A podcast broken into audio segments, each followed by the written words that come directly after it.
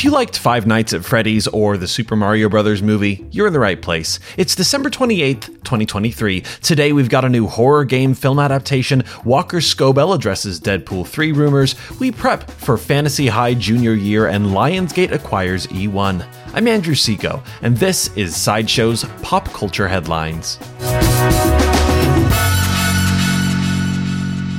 Bendy and the Ink Machine are officially set to get a feature film adaptation. The game's official social media accounts posted a picture with the announcement. The photo is dripping with petrol dark ink that oozes down over an old school film projection. There are film reels strewn all about the table, with one film reel even featuring Bendy's face on the side. A hand in a classic cartoon style glove points at a projected image. It simply reads, Bendy is coming to the big screen. Then it has two logos for Radar Pictures and Joey Drew Studios. Bendy and the Ink Machine is a first person puzzle action horror game that begins in the far days past of animation and ends in a very dark future.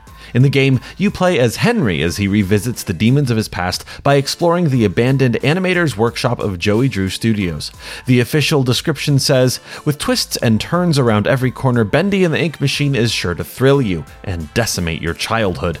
You'll never look at cartoons the same way again. The first chapter sets the tone solve the riddle, escape the workshop. Above all, fear the machine and survive. It's unclear whether this will be a live action horror adaptation like Five Nights at Freddy's or an animated adaptation like the Super Mario Bros. movie.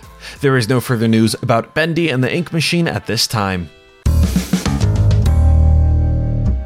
At the global press conference for Disney Plus's Percy Jackson and the Olympians, comicbookmovie.com's Josh Wilding looked to get some clarification about some Deadpool 3 rumors. See, the lead actor in the Percy Jackson series is Walker Scobell. Scobell has worked with Ryan Reynolds before in The Adam Project. In the film, he plays young Adam, and Ryan Reynolds plays Adam who's traveled back in time. So there have been rumors that Scobell would be joining Deadpool 3 as the comic book character Kidpool. Effectively, he'd be playing a young version of Deadpool, a young version of Ryan Reynolds' character once again. Since Shawn Levy directed The Adam Project and he's the director for Deadpool 3, rumors have been strong. In this interview, he quelled those rumors. Here's what he said Is there a chance we might see you reunite with those guys in Deadpool 3?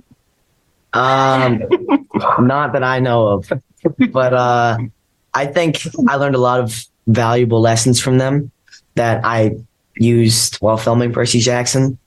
And um, yeah, I'm not sure. I'm not hopefully reunite someday, but uh, yeah, I don't know. There is no further news about Deadpool 3 at this time.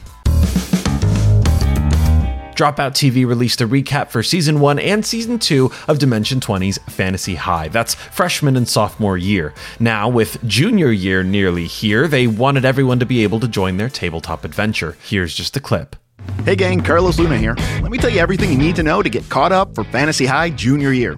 Meet the bad kids Fig, Kristen, Gorgug, Fabian, Adaine, and Riz. They're the heroes of this journey, and nothing bad will ever happen to them. Oh, wait, Gorgug and Kristen are actually fully dead. Wait, this happens in episode 2. Maybe we should back up a bit. Welcome to the World Aspire, a classically high fantasy setting filled with ancient dragons, elusive elves, shields, and sorcery. But there's one part of this world that doesn't fit the mold the Nation of Solace, where advances in Arcanotech have resulted in a nation that combines high fantasy with something out of a 1980s suburban America. And in Solace's tiny, quiet town of Elmville, we meet six freshmen on their first day at the Aguefort Adventuring Academy. The full recap is over 20 minutes and available to watch on YouTube now. Dimension 20's Fantasy High Junior Year premieres on Dropout TV on January 10th, 2024. Lionsgate has officially closed its acquisition of eOne. Previously, eOne was owned by Hasbro. And now Lionsgate will be adding the 6,500 film and television titles to their own library. E1 produces Showtime's Yellowjackets, and the library also includes 1917, Atomic Blonde, Green Book, Grey's Anatomy, Criminal Minds, Renegade, and Designated Survivor. Lionsgate also purchased the film development rights to Hasbro's popular Monopoly brand. Hasbro Entertainment, however, will continue to develop their other projects and brands. They still maintain complete control over G.I. Joe, Play Doh, Dungeons and Dragons, and Magic the Gathering, Power Rangers, and the company's whole entire board game portfolio. In August, Hasbro reported that it had over 30 projects currently in development. There is no further news about either Lionsgate or Hasbro at this time.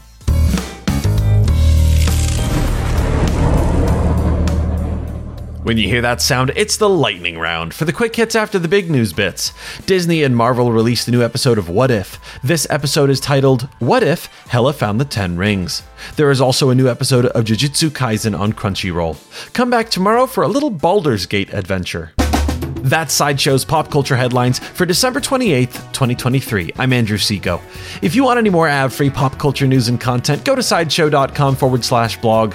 If you like this podcast, give it a good review and share it with a friend. As always, thank you so much for listening, and don't forget to let your geek side show.